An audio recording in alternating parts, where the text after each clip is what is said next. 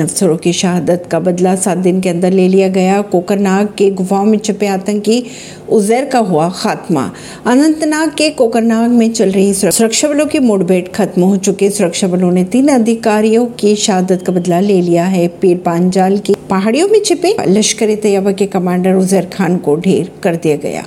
12 सितंबर को सेना ने शुरू किया था यह ऑपरेशन। सुरक्षा बलों ने कोकरनाग में आतंकी के खिलाफ यह ऑपरेशन 12 सितंबर को शुरू किया था, जिसके अगले दिन मुठभेड़ में सेना के तीन जवान शहीद हुए थे। इसके बाद आतंकी वहाँ से भाग गए थे। इन्हीं आतंकियों की तलाश के लिए यह ऑपरेशन चलाया जा रहा था। इन्हीं आतंकियों में लश्कर तैयबा का कमांडर उजैर खान भी शामिल था। इस मुठभेड़ में उजैर का शव भी बरामद कर लिया गया है। जिस इलाके में ये आतंकी छुपे हुए थे, वह कोकरनाग का गैरोल गाँव है। इसी वजह से सेना ने इसका नाम ऑपरेशन गैरोल रख दिया था।